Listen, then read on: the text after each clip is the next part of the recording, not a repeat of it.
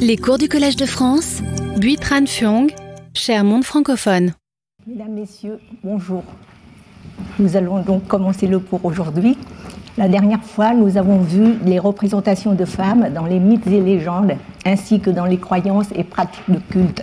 Je vous propose aujourd'hui de nous pencher sur les premières femmes mémorisées dans l'histoire vietnamienne, même si dans le premier millénaire, ce qu'on peut savoir sur les réalités historiques ne sont que des miettes, reliées et structurées en tradition par le choix et la volonté des générations postérieures en fonction de leurs propres besoins. Ayant rappelé l'importance de la matrilinéarité dans les sources culturelles des Vietnamiens, on ne s'étonne pas que ce fussent des femmes qui étaient à la tête des premiers soulèvements contre la domination chinoise. Ce qui retient mon attention, c'est la manière dont cela a été consigné dans l'historiographie officielle et dans la mémoire collective. Voici l'historiographie chinoise et vietnamienne sur laquelle on peut trouver des documents. Les historiographies chinoises et vietnamiennes convergent pour noter le fait qu'en l'année 40, Trung Trắc et sa sœur Trung Nhi dirigèrent la première insurrection contre le Taitu, le gouverneur Toden, dans une vaste région correspondant au sud de la Chine, au nord et au nord du centre Vietnam actuel. Insurrection à laquelle participèrent de nombreuses femmes aux côtés des hommes. Les deux sœurs se proclamèrent rois euh, donc Trưng Vương ou Trưng Nữ Vương, euh, les noms des deux sœurs Trưng Trắc et Trưng Nhị euh, apparaissent sous une forme bien sinisée, ce qui ne correspond pas tellement à l'époque, au, premier siècle de notre ère. Donc les historiens vietnamiens, il y en a qui ont pensé que c'était des noms vietnamiens qui ont été sinisés dans la forme et retenus ainsi dans l'historiographie chinoise. Donc les deux sœurs se proclamèrent rois et gardèrent le royaume indépendant de 40 euh, à 43. De toutes les sources chinoises, il n'y en a par contre pas une seule qui parle de la mort de Shak, c'est-à-dire du mari, avant le début de l'insurrection, et encore moins comme l'une des raisons qui l'aurait expliqué.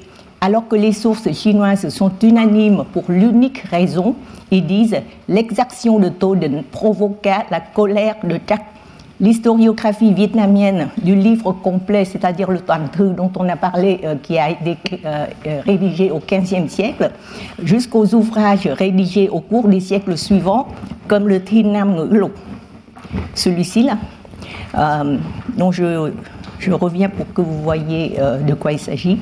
Donc, le Thi Nam le recueil des paroles sous le ciel du Sud, ou l'histoire chantée du grand pays du Sud, souvent repris dans les livres scolaires contemporains, donne toujours deux raisons au soulèvement des sœurs celle du nationalisme et celle de la vengeance de la mort du mari tué par Toden.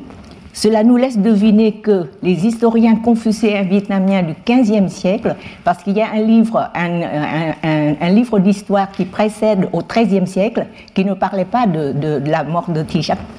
Donc, euh, le, à partir du 15e, euh, on pense que les historiens confucéens vietnamiens du 15e siècle furent gênés par le fait que les deux sœurs dirigèrent l'insurrection du vivant de Tishat, comme l'avaient noté les sources chinoises.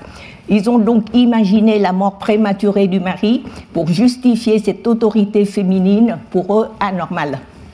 Les, traces de la vérité se voient encore dans le Tinam c'est-à-dire le recueil des paroles. Et euh, je vous ai mis ici les, euh, euh, les, extraits des vers dans le Tinam. Le Tinam c'est un recueil qui prend ses sources beaucoup, beaucoup dans le folklore, beaucoup plus que l'histoire chantée qui est du 19e.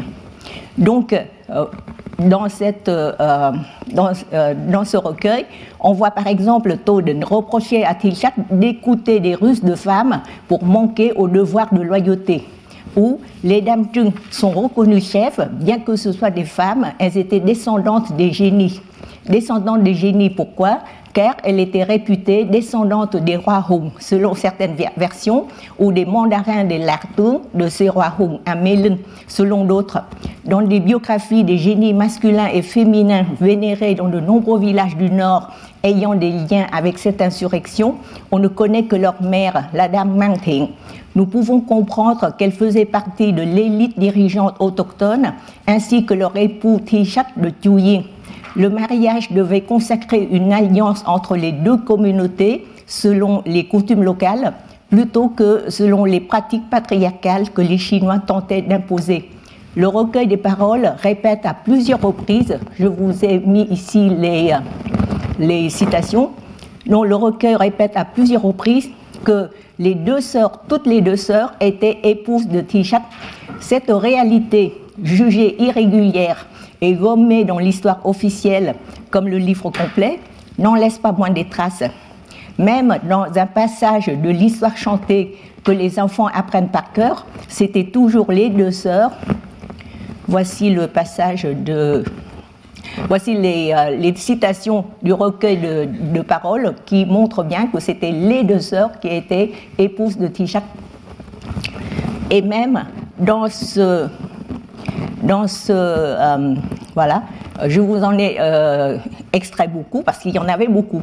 Euh, des vers qui parlaient des deux sœurs comme épouses de Tisha.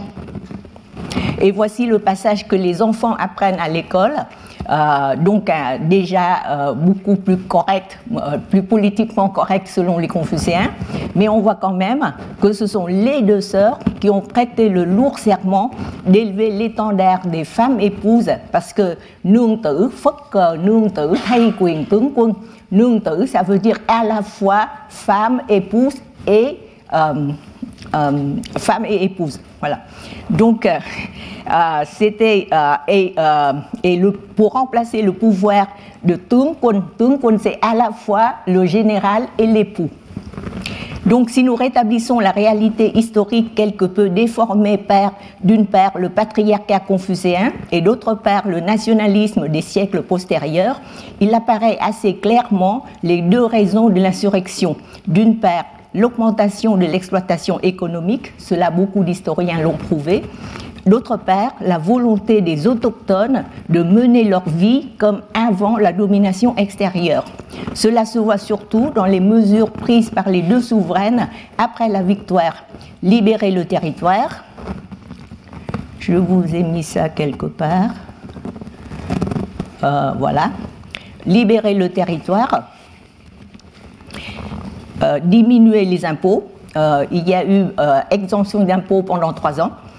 gracier les soldats indigènes. Chacun sait que vaincu par le Fukba c'est-à-dire le général dompteur des flots, Mavin, qui est elle se serait jetée dans la rivière Hat, selon les légendes les plus répandues, et les livres scolaires le répètent pareil, ou plus vraisemblablement, elles furent tuées sur le champ de bataille en 43 ou 44. La mort violente est non seulement consignée dans l'historiographie chinoise, mais aussi dans la mémoire collective des pratiques de culte dans plusieurs villages où les dames sont vénérées comme génies tutélaires. Dans ces villages, la couleur rouge est exclue de leur culte car c'est la couleur du sang. Donc ça prouve que les deux sœurs sont euh, tuées euh, sur le champ de bataille. Au Vietnam, on a répertorié jusqu'à 103 lieux de culte 103 lieux de culte liés à l'insurrection et au règne des Dam dans neuf villes et provinces. Dans le seul district de Lin, dans l'actuel Hanoï, il y a 25 sites historiques dans 13 communes au Sud-Vietnam, c'est-à-dire l'ancienne République du Vietnam, de 54 à 75, la commémoration donnait lieu à une fête nationale avec des processions à Saigon, où les lycéennes, notamment des deux plus grands lycées de jeunes filles, dont l'un s'appelait justement Tung Vuong, euh, donc ces lycéennes jouaient le rôle des dames Tung à la tête de la procession. La pièce de théâtre rénovée Le Kai euh, qui s'intitule Tin Melin, le tambour de Melin, jouée sur scène pour la première fois en 1977, est devenue une pièce classique qui fait la gloire des acteurs et plus particulièrement de l'actrice Tanya qui jouait le rôle de Tunka. Tout récemment, en 2022, est apparu un roman intitulé Tambour de bronze, si je traduis en français, où l'auteur Phom Nguyen, un Canadien d'origine vietnamienne, euh, tente de recréer cet espace-temps du premier siècle de notre ère au pays Viet, où les deux sœurs Trung ont édifié pour le pays une tradition de lutte patriotique, mais aussi de lutte pour le droit à la vie et à la dignité, au bonheur pour les femmes comme pour les hommes. Il s'agit évidemment d'une fiction du XXIe siècle, mais je voudrais montrer comment euh, ces images de femmes combattantes inspirent encore euh, les esprits euh, vietnamiens ou vietnamophones aujourd'hui. donc, au fur et à mesure de la domination chinoise, le rôle politique des femmes devait reculer. En 248, c'est-à-dire au IIIe siècle, Trieu Thị une autre femme, se joignit d'abord à son frère Quốc puis, après le décès de celui-ci, fut promue à la tête du soulèvement dans la région montagneuse de sa province natale de Cửu actuellement Thanh Hóa. Les détails euh, convergent euh, des sources sur elle, sur Madame Trieu sont d'abord sa grande taille, notamment ses seins qui sont décrits longs de 3 mètres, de 3 tours, c'est-à-dire euh, une mesure de, euh, une mesure ancienne. Donc ça équivaut, euh, ces ça équivaut environ à 1 mètre 20. Euh, c'est déjà très étonnant. Vous, il y a elle qu'elle faisait pendre sur ses épaules. Elle apparaissait souvent vêtue de couleur jaune à dos d'éléphant. Tout cela, ce sont des légendes, bien sûr.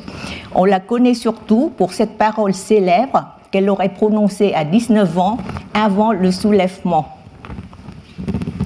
Voici cette parole dont je préférerais monter sur un ouragan violent, fouler sous mes pas les méchantes vagues, trancher la tête de requin au large de l'océan de l'Est, balayer les Chinois hors de nos frontières, libérer la population de l'esclavage, plutôt que de courber le dos pour me faire concubine et esclave des autres.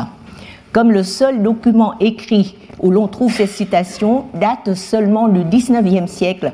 Des auteurs ont émis la supposition que l'idée balayer les Chinois hors de nos frontières, libérer la population de l'esclavage, euh, c'était peut-être euh, une idée rajoutée ultérieurement par les lettrés confucéens.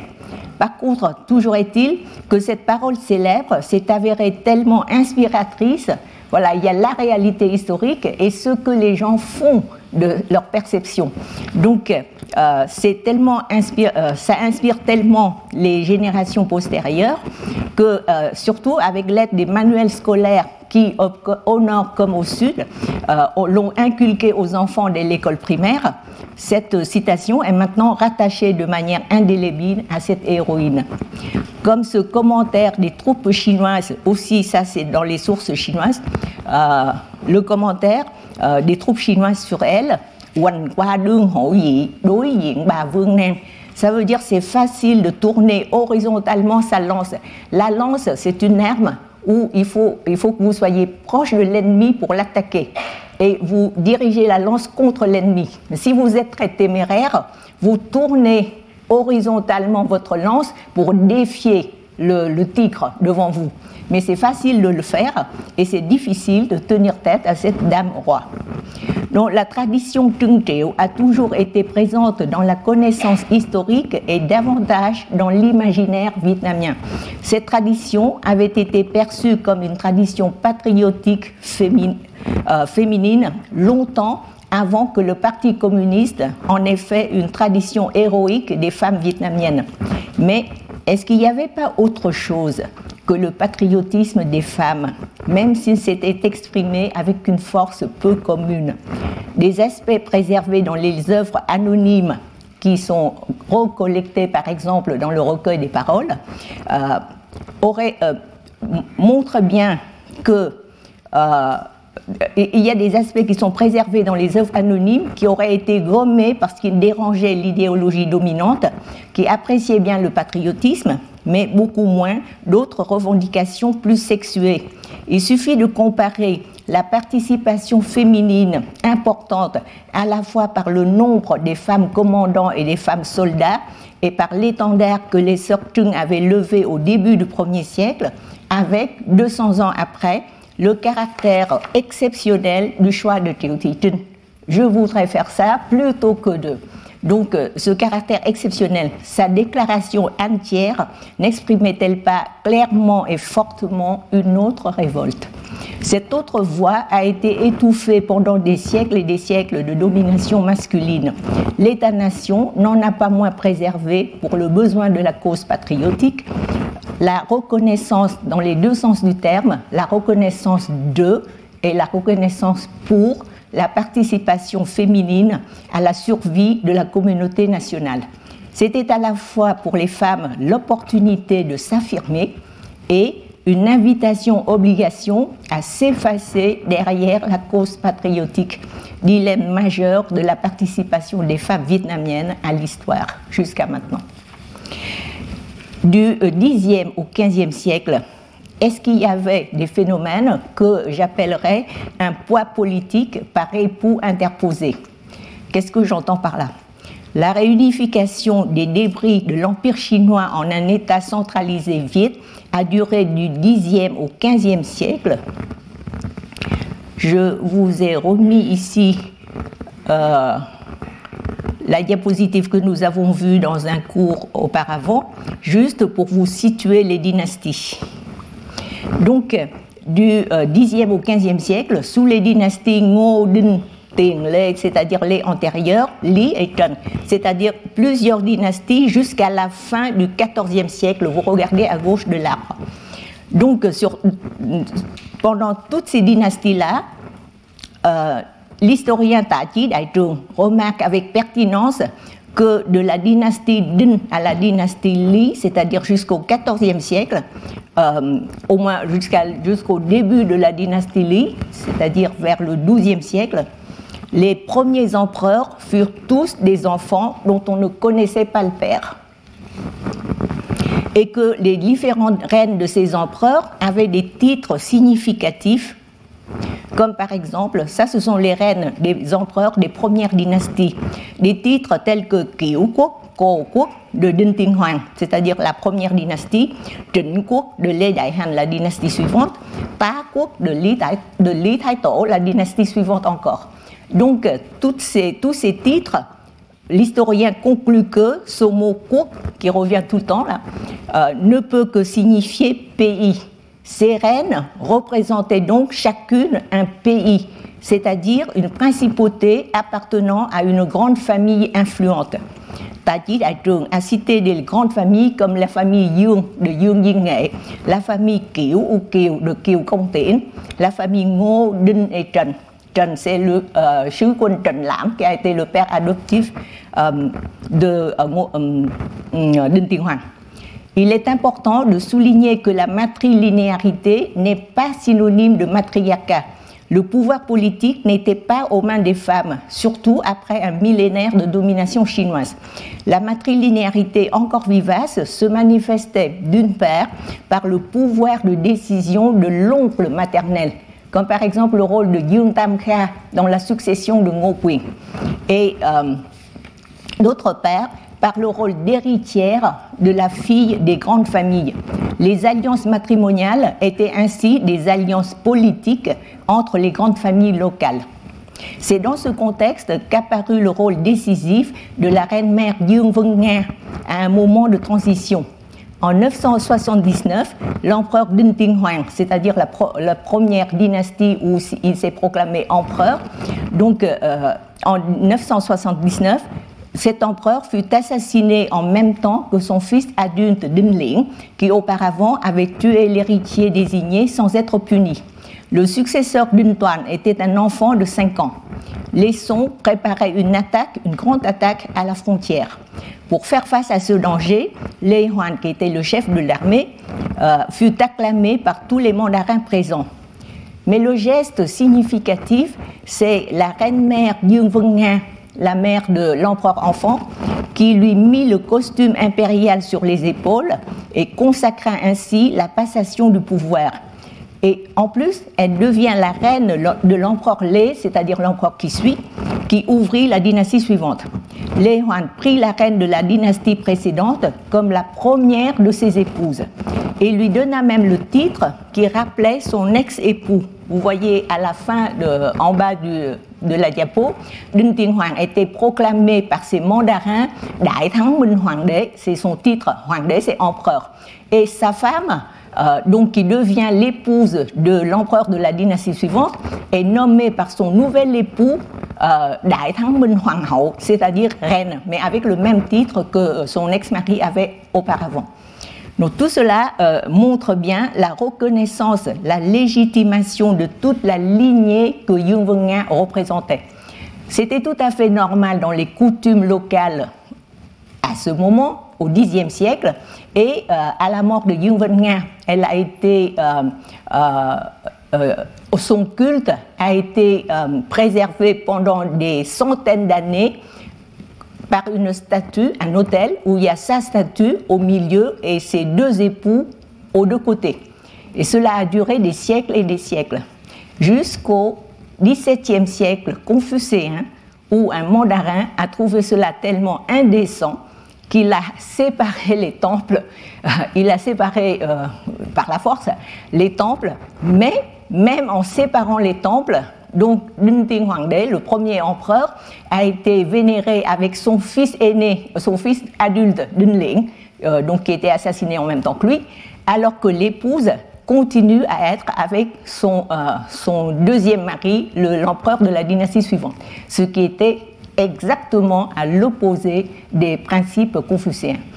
Parce que euh, dans la moralité confucéenne, une femme euh, son devoir, son premier devoir, c'est le devoir de chasteté, c'est-à-dire de garder sa virginité pour un seul et unique époux, le premier. Voilà. Donc euh, cela prouve que euh, ce qui était normal au Xe siècle ne l'est plus du tout et, ensuite est devenu complètement tabou au XVIIe. La dynastie Li dont le premier empereur choisit comme capitale l'ancien chef-lieu du Yao Yao, auquel il donna le nom majestueux de Thanglang, c'est-à-dire le dragon qui s'envole, euh, qui est l'actuel Hanoï, marqua une nouvelle période où l'État centralisé David jouit d'une unité bien plus solide. Comme remarqua Ta Chi dans le titre Ta Quốc Hoàng la première reine de Li euh, le Quốc fut désormais le seul grand pays viet. Donc il euh, cet empereur a beaucoup de reines, mais il y en a une seule, la première, qui s'appelle Ta Quốc Hoàng où il y a le Quốc seulement dans la première reine. Donc, cela veut dire que le pouvoir des femmes souveraines, s'il y en avait, ne tenait plus qu'à leur seul mérite personnel. Et Ilan Wingfi, la première épouse secondaire de l'empereur, la première épouse secondaire, c'est peut-être un peu compliqué pour vous, euh, l'épouse principale, c'est la reine. Et il n'y en a qu'une seule. Depuis euh, les lits, ils sont devenus plus confucianistes, plus cynisés, donc il n'y a qu'une seule reine. Et les autres sont des épouses de second rang qui s'appellent Phi et pas Hao. Hao, c'est la reine, et Phi, c'est le deuxième rang. Et euh, donc Ilan, c'était la première de, cette, de ce second rang. Voilà. Nguyen Phi, c'est ça que ça veut dire. elle y a accédé à plusieurs pas successifs, pas tout de suite au début. Donc, elle était au début une modeste fille du peuple dont on ne sait même pas le nom. Le Tuan Thư note qu'en 1063, au cours d'une sortie de l'empereur, qui était dans, la, dans sa quarantaine, c'était l'empereur Li Tong, qui était dans sa quarantaine et tardait à avoir une descendance, alors que la foule, composée de garçons et de filles, accourait pour le contempler, alors que la foule accourait pour le contempler, une belle cueilleuse de feuilles de mûrier se tenait à l'équerre, appuyée à un arbuste qui, euh, est Keilan, d'où le nom que l'empereur lui donna par la suite. Et ça veut dire s'appuyer sur quelque chose. Euh, donc, euh, parce que l'empereur lui a donné un nom, on, ne sait plus son vrai nom à elle au, au début. Et en 1063, elle donna naissance à un fils, tout de suite nommé prince héritier. En 1069, l'empereur partit guerroyer au Tiampa dans le sud et lui confia la régence. C'est pas confucéen non plus. Toujours selon le livre complet, au début, la guerre ne se déroulait pas de manière satisfaisante pour les Vietnamiens. Découragé, Thanh Tong prit le chemin du retour. Arrivé à la frontière, il entendit que Ilan gouvernait si bien le pays, où tout le monde vivait dans la paix et l'harmonie, la population reconnaissante la surnomma Bouddha, euh, En, apprenant son succès sur le chemin du retour, euh, l'empereur fit la remarque Je ne vais quand même pas me laisser surpasser par mon épouse, qui est une femme. Donc il revint sur ses pas et remporta la victoire. Euh, ce fut la première avancée des Vietnamiens vers le sud. À la mort de Thanh Tông en 1072, la deuxième régence débuta dans des remous bien plus violents il a dû inciter son fils, qui montait sur le trône mais qui n'avait que 6 ans, euh, à immoler 77 femmes. il s'agit de la reine-mère, la vraie reine-mère, c'est-à-dire l'épouse principale de l'empereur, euh, qui devient donc la régence, euh, mais euh, il a, comment dire, influencé son fils pour que non seulement la reine, mais les 76 suivantes ont été aussi immolées à l'enterrement de l'empereur précédent. Donc, elle a fait ça pour s'emparer du pouvoir. L'historiographie n'en mentionna pas moins deux faits remarquables sous sa régence. C'est pas sûr que ce soit sous sa régence parce que elle est devenue régente donc en 1072 et normalement une régence ça ne dure pas au-delà de dix ans pour que l'enfant grandisse. Mais là, euh, très tardivement après euh, ces dix ans, elle a encore deux mesures notées dans le euh, euh, le livre complet. Euh, la première mesure, c'est qu'elle redoubla de sévérité dans les châtiments contre l'abattage abusif des buffles, qui est la force de trait pour la riziculture, et surtout, elle fit ouvrir les caisses de l'État pour racheter les filles vendues comme servantes et pour les marier à des hommes célibataires ou veufs dont vous avez dans la diapositive les euh, commentaires de l'historien officiel et confucéen Ngo Lin sur ces deux actes, euh, sur l'immolation des 77 femmes, il se contente de dire la jalousie est chose fréquente chez les femmes. Et euh, pour son deuxième acte, il remarque la reine-mère changea ainsi leur vie aussi bien aux servantes qu'aux hommes veufs.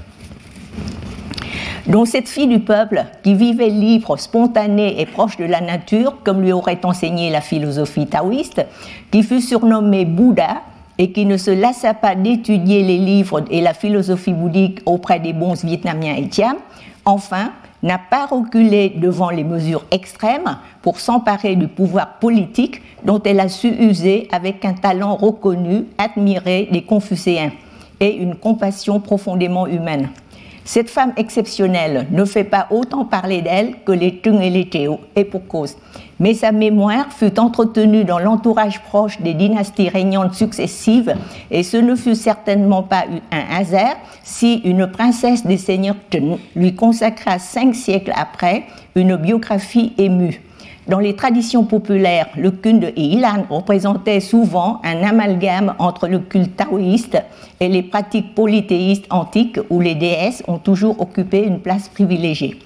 L'autrice contemporaine Chân Quỳnh, une autrice qui vit en France, a consacré tout le chapitre 8 de son ouvrage Récit d'antan aux princesses de la dynastie Trần et euh, où elle évoque également les mariages intrafamiliaux des autres dynasties vietnamiennes. Elle en conclut que ces mariages ont toujours existé. Euh, elle en compte des dizaines et des vingtaines de, mariages intrafamiliaux comme ça. Euh, dans l'aristocratie comme dans les classes populaires, comme l'atteste le Kayao, un chant folklorique bien connu.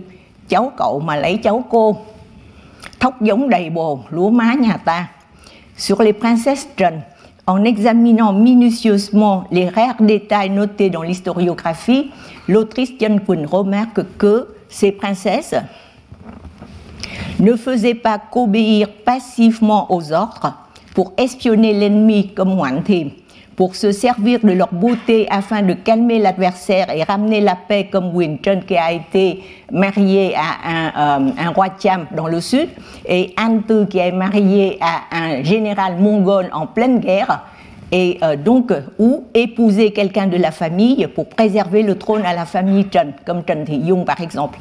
Elles avaient aussi d'autres activités euh, comme créer des fermes, entraîner des troupes et les diriger elles ont apporté leur contribution active au développement du pays euh, et à la consolidation du trône des. Du 1er siècle de notre ère jusqu'au 15e, on peut voir ainsi que les femmes ont joué un rôle important dans la vie publique malgré l'influence sans cesse croissante du confucianisme.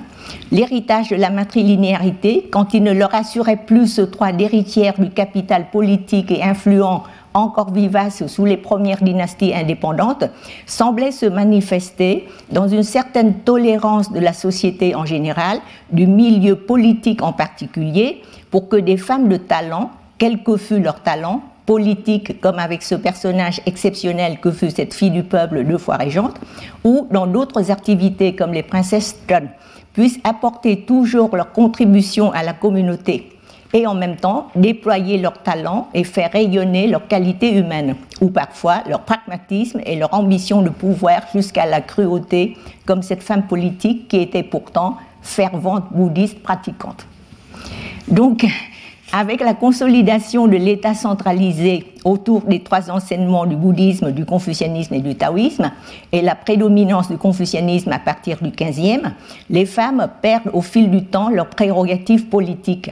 Elles restent cependant très présentes dans la littérature classique, notamment en nom, ainsi que dans la production et la diffusion des connaissances. Des talents apparurent aussi bien dans l'aristocratie que dans la population. Commençons par une grande érudite, Thị Ngọc née en 1595 et décédée en 1660. Elle est la fille du seigneur Trịnh Trang et de son épouse principale Nguyễn Thị. Elle était réputée exceptionnellement studieuse et intelligente dès son plus jeune âge. À 10 ans, elle lit déjà et écrit couramment aussi bien le chinois classique que l'écriture nom je croyais vous avoir omis l'écriture, non, mais c'est pas ici. Donc, euh, elle fut mariée, noblesse oblige, d'abord mariée à Leto, de la famille impériale. À l'époque, l'empereur, c'était les Lé, mais les gens qui ont le vrai pouvoir, ce sont les seigneurs dans le nord. Donc, elle est de la famille Ten et mariée politiquement, pour raison politique, à un, mandarin Lé un membre de la famille impériale.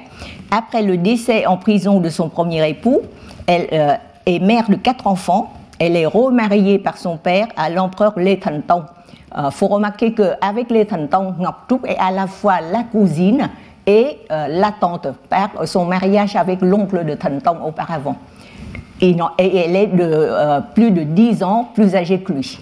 Et pourtant, euh, elle est remariée à cet empereur. Elle est connue comme poétesse, bouddhiste pratiquante et érudite, qui entretenait des discussions sur les textes bouddhiques avec les bons les plus savants, euh, ce qui lui valait le surnom de Batyo Kim Kung. Batyo Kim Kung, parce qu'elle étudie profondément euh, le sutra du euh, diamant.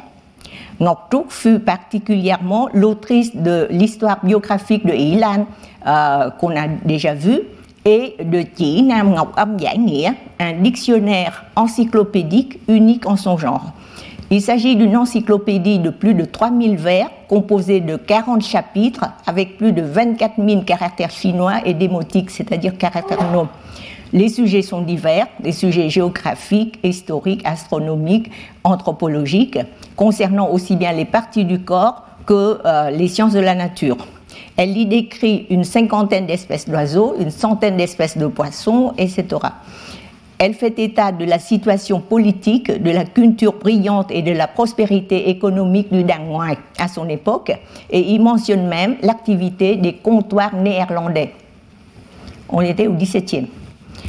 Les Tong, son époux, la nomme reine à la tête des autres épouses de nationalités différentes. Il en a une multiplicité. Mais les six plus importantes sont celles-ci une Thaï, une Hmong, une Chinoise, une Laotienne, une métisse hollandaise coréenne. Et donc, à six, ces, ces, six épouses les plus importantes, à six, elles cotisent dans des donations pieuses et dans la fabrication de leurs six statues. Euh, il y a six statues de ces six dames, où chacune d'elles est représentée dans son costume national respectif. Je n'ai pas produit la photo ici, mais la néerlandaise, elle était euh, en décolleté euh, sur sa statue. Voilà. Donc celle de Ngọc la mieux travaillée artistiquement, a été déplacée en 1959 de la pagode Mok au musée vietnamien des beaux-arts. Voici une photo de cette statue. Une contemporaine et amie de Nguyễn Thị Ngọc Trúc, de Trịnh Thị Ngọc Trúc est Nguyễn Thị Duệ. Elle a d'autres noms. Euh, née en 1590 à Hải et décédée en 1670. Réputée intelligente et belle, elle fut demandée en mariage dès l'âge de 10 ans.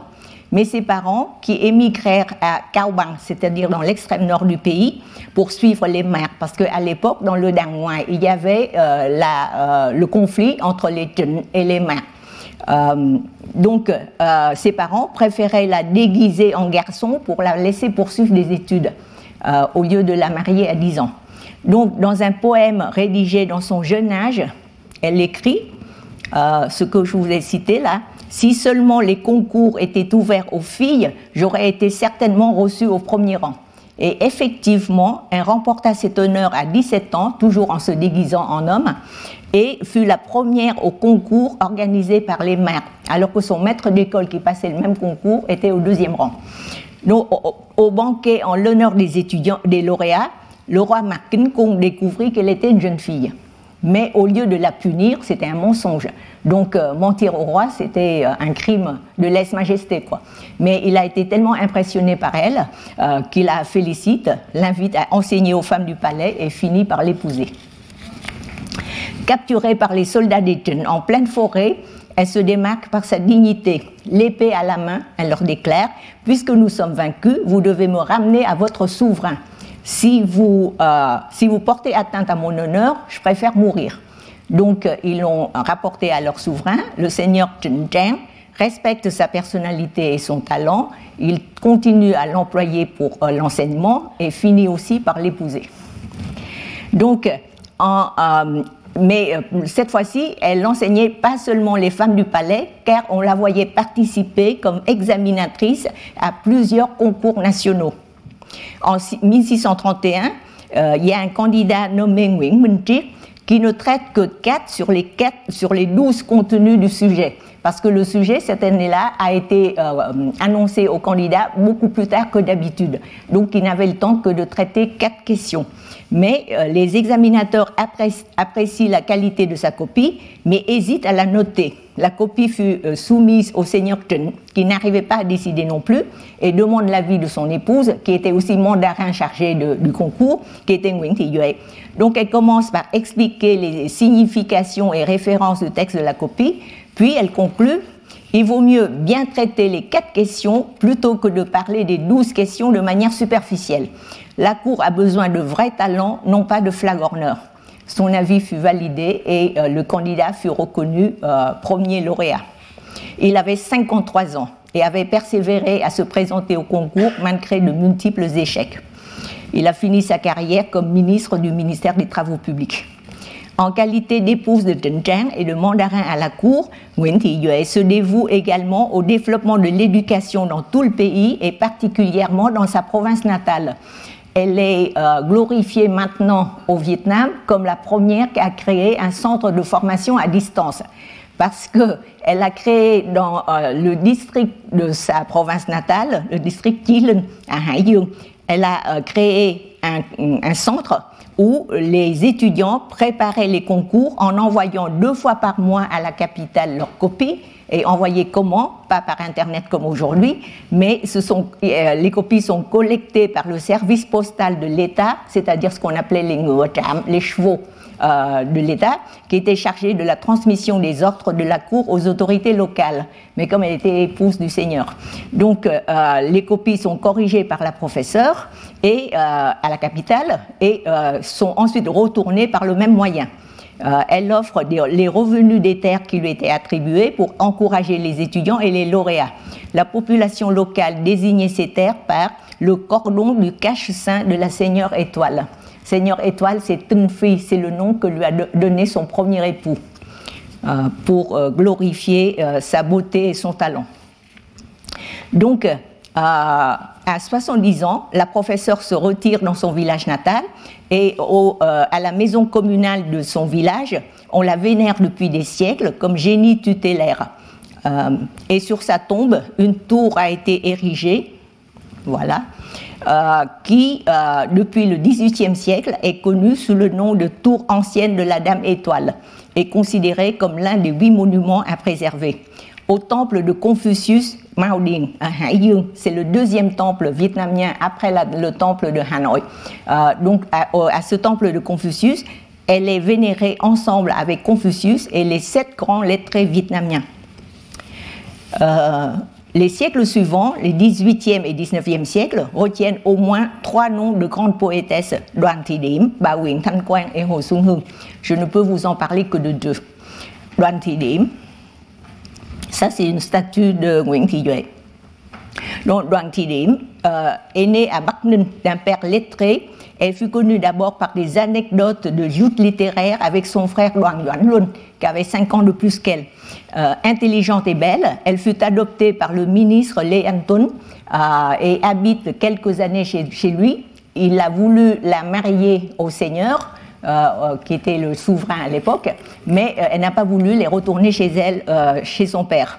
Après le décès de son père puis de son frère, elle devient le pilier de la famille, exerce comme tous les traits des métiers de médecin traditionnel et d'enseignante, en prenant à sa charge sa mère âgée, sa belle-sœur handicapée, ses neveux et ses nièces. Euh, elle avait refusé beaucoup d'offres et ne se marie qu'à 37 ans au docteur Nguyen Kieu, qui aussitôt après part en mission en Chine pendant trois ans. Trois ans après son retour, Luan Thidim décéda de maladie à 43 ans dont son bonheur conjugal fut bref, mais ce fut un mariage d'amour et d'estime mutuelle d'un couple intellectuel. Euh, l'un des disciples de Điểm, Đặng Trần Côn, écrit en sino-vietnamien la complainte d'une femme de guerre, d'une femme de guerrier, euh, et euh, qu'elle traduisit en nom. je vous ai expliqué la dernière fois, le sino-vietnamien le nom. Euh, la traduction de Duantidim est reconnue la meilleure et devient bien plus appréciée et plus populaire que l'original.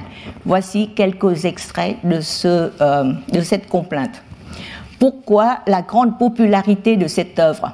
En plus de la beauté littéraire, il y a sans doute la situation si bien connue et si bien partagée au Vietnam au XVIIIe comme à bien d'autres époques de l'histoire, c'est celle des femmes de guerriers, de combattants. D'abord, euh, qu'est-ce que ressentent les femmes? D'abord, la complainte nous décrit le sentiment d'une catastrophe subite, la guerre pour elles, une catastrophe subite, brutale, mais aussi d'une souffrance répétée, infinie, exprimée dès les quatre premiers vers. Ensuite, un court moment d'excitation générale des sujets qui obéissent à l'ordre avec une conscience du devoir très confucéen, celui de l'homme de servir son souverain, de la femme d'accepter son sort avec soumission. Mais aussitôt, une nostalgie tourmentée. Je vous ai mis euh, l'extrait ici. Et ici, c'est euh, un très court euh, strophe, une très courte strophe sur le devoir. donc, une nostalgie qui se répand tout au long des 412 vers, mais un passage très court sur les devoirs accomplis. Ce passage est évidemment appris dans les écoles. Euh, donc vous avez une mère à la tête chenue, etc. Donc un passage très court où vous pouvez remarquer Je la sers, notre mère, à l'instar d'un bon fils, et j'enseigne l'enfant, lui tenant lieu de père. Les Kayao disent pareil. C'est-à-dire, pendant que l'homme part à la guerre, la femme le remplace. Mais tout de suite après, sur tous les 400 vers, c'est que la solitude et la nostalgie. Je vous fais passer rapidement les extraits parce que j'ai pas beaucoup de temps. Euh, mais euh, je vous fais remarquer quand même, euh, pour décoder, pour que ce soit plus facile à comprendre, les fleurs baignées de lune. En apparence, c'est une description. la femme est triste, solitaire, elle, est chez elle, elle regarde au balcon les fleurs sous le clair de lune. Mais en fait, si vous le lisez en vietnamien, ça veut dire que le clair de lune euh, euh, en pénétrant invive chaque fleur. Et en vietnamien quand on dit cela évoque l'acte sexuel. Donc non seulement elle regarde les fleurs et elle est triste mais son mari lui manque la nuit parce qu'ils sont éloignés Et tout cela est dit dans un vietnamien très fleuri, mais qui se comprend parfaitement par tous les lettrés et même par des femmes illettrées comme ma grand-mère dont je vous ai parlé auparavant. tout le monde comprend bien que il s'agit de quoi? voilà.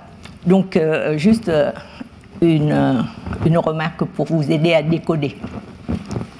Et aussi, euh, euh, elle, exprime son anxiété, son angoisse pour le temps qui passe, euh, le temps qui passe et la jeunesse qui passe avec le bonheur. Donc, tout cela, vraiment, n'a rien de confucéen. Et donc, ce, n'est pas du tout le stéréotype de femme soumise qui accomplit en silence ses devoirs féminins en faisant taire son cœur, etc. Ici, euh, ce sont des cris du cœur, mais aussi des ressentiments. Et voici euh, comment elle exprime. Euh, je ne vous en donne que quelques extraits, mais tous les 400 vers, c'est comme cela. Donc, on comprend bien que dans la zone libérée sous le contrôle du Front national de libération du Sud-Vietnam, le FNL, euh, cet ouvrage a été pendant un certain temps banni du programme euh, d'enseignement scolaire. Et on ne s'étonne pas non plus qu'avec cette liberté de pensée et d'expression, la poétesse Dim fut l'autrice d'une autre œuvre, Nouveau récit étrange, moins bien connue et moins bien valorisée dans l'historiographie officielle, mais très bien reçue et largement utilisée dans les traditions populaires. Limité dans le temps, je ne peux pas vous en parler, sauf pour, attirer votre attention sur un seul récit de ce recueil, qui est le récit sur la déesse de Von Kerk. c'est un district euh, où est née euh, cette déesse dans une de ses trois existences. Elle a trois existences, la déesse, à chaque fois elle est née dans un autre endroit, etc. Donc Duantidim a donné trois vies successives à son personnage, et c'est ça qui est significatif. Donc, euh,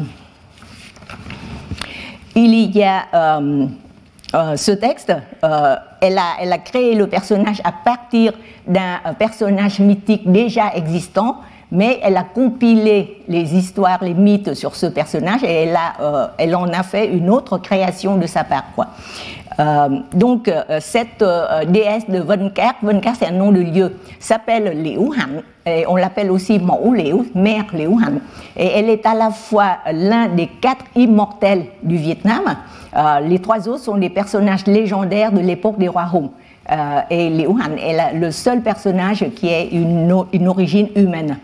Et elle est en même temps euh, l'un des quatre immortels et la plus grande déesse mère du culte des déesses mères, encore une fois, dont on n'a pas le temps d'évoquer. voilà, mais je vous donne quand même le commentaire d'une chercheuse, d'une chercheuse Ongar Tror, qui est professeur d'histoire asiatique à l'université Texas, euh, qui, a étudié la pratique du culte des mères et l'œuvre de Duan.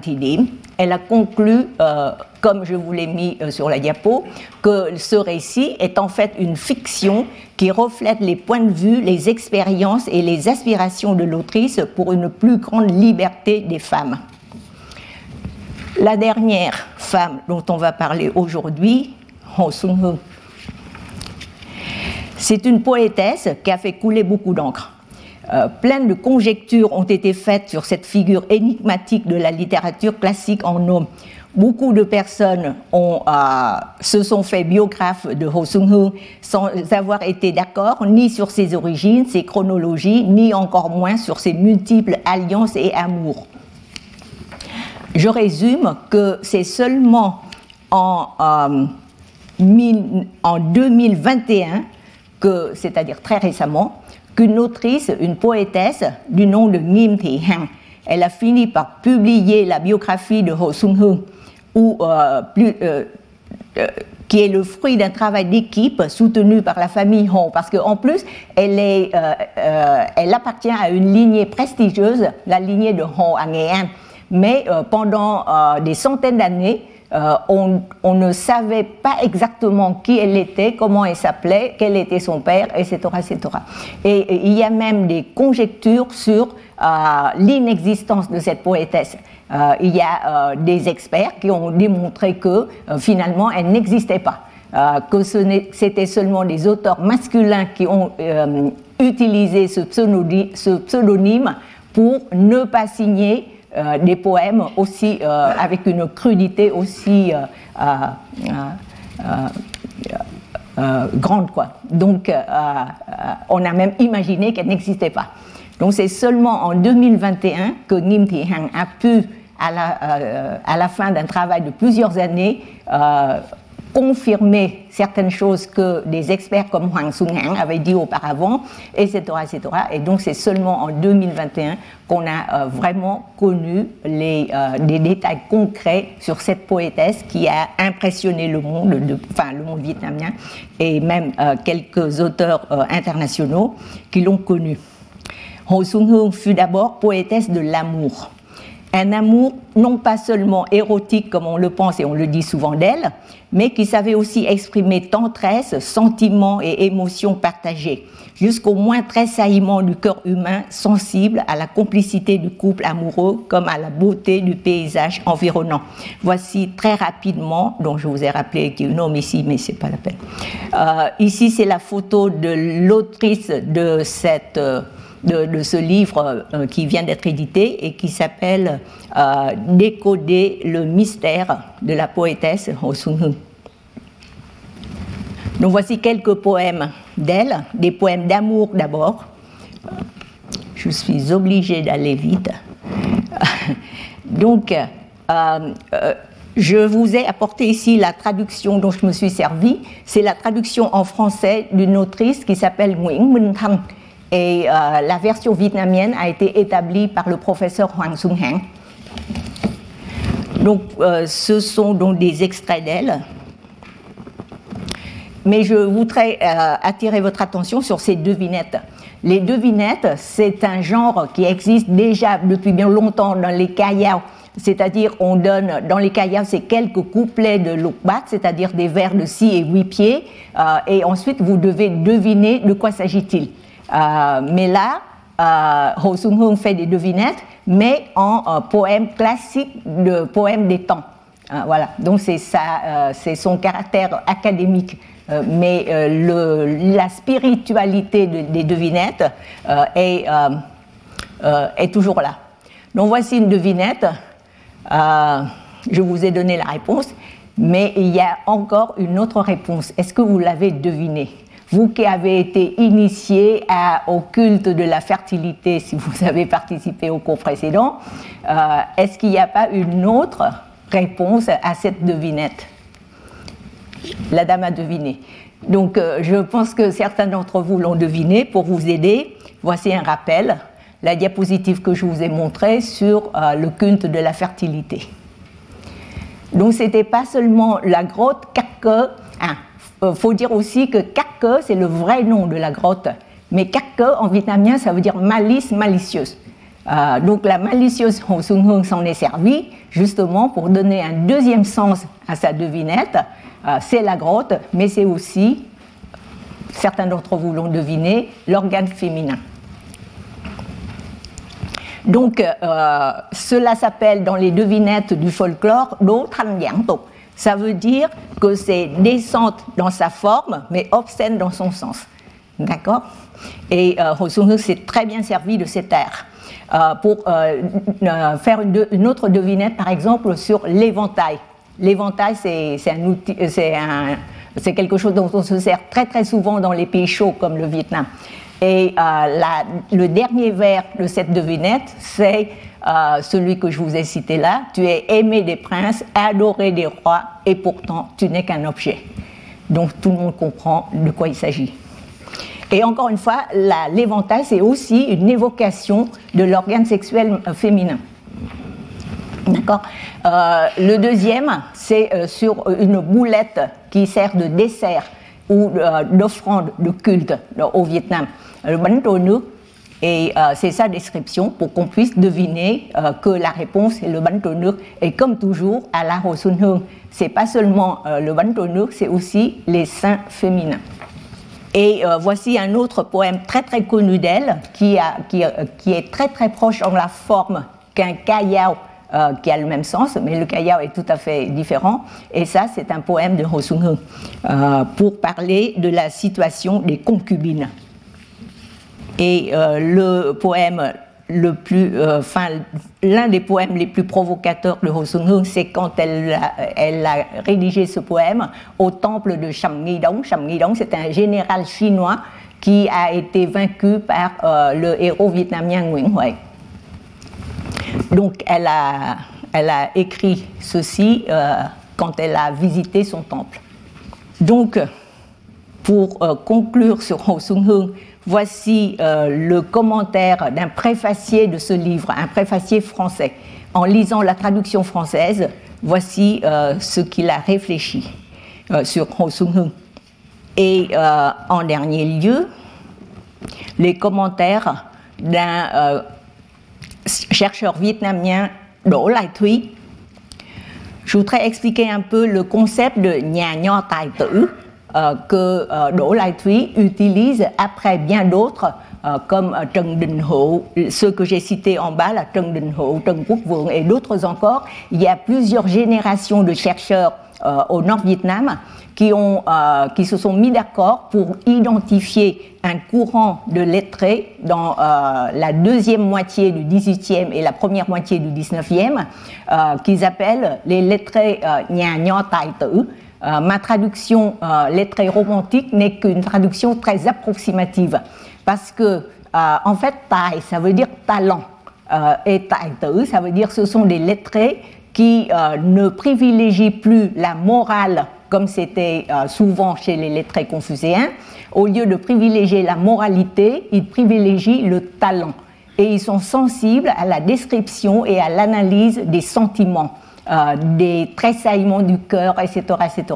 Donc en regardant seulement du côté masculin, ces chercheurs ont trouvé que ce courant date de la deuxième moitié du 18e et la première moitié du 19e. Mais si je regarde du côté des femmes, euh, je peux l'identifier déjà, par exemple, chez Duang Thi Dim, euh, qui était encore plus avant. Donc, en conclusion, nous avons ainsi aperçu des profils de femmes euh, je voudrais rajouter un peu sur Ho Sung Hung. Elle était vraiment exceptionnelle, originale.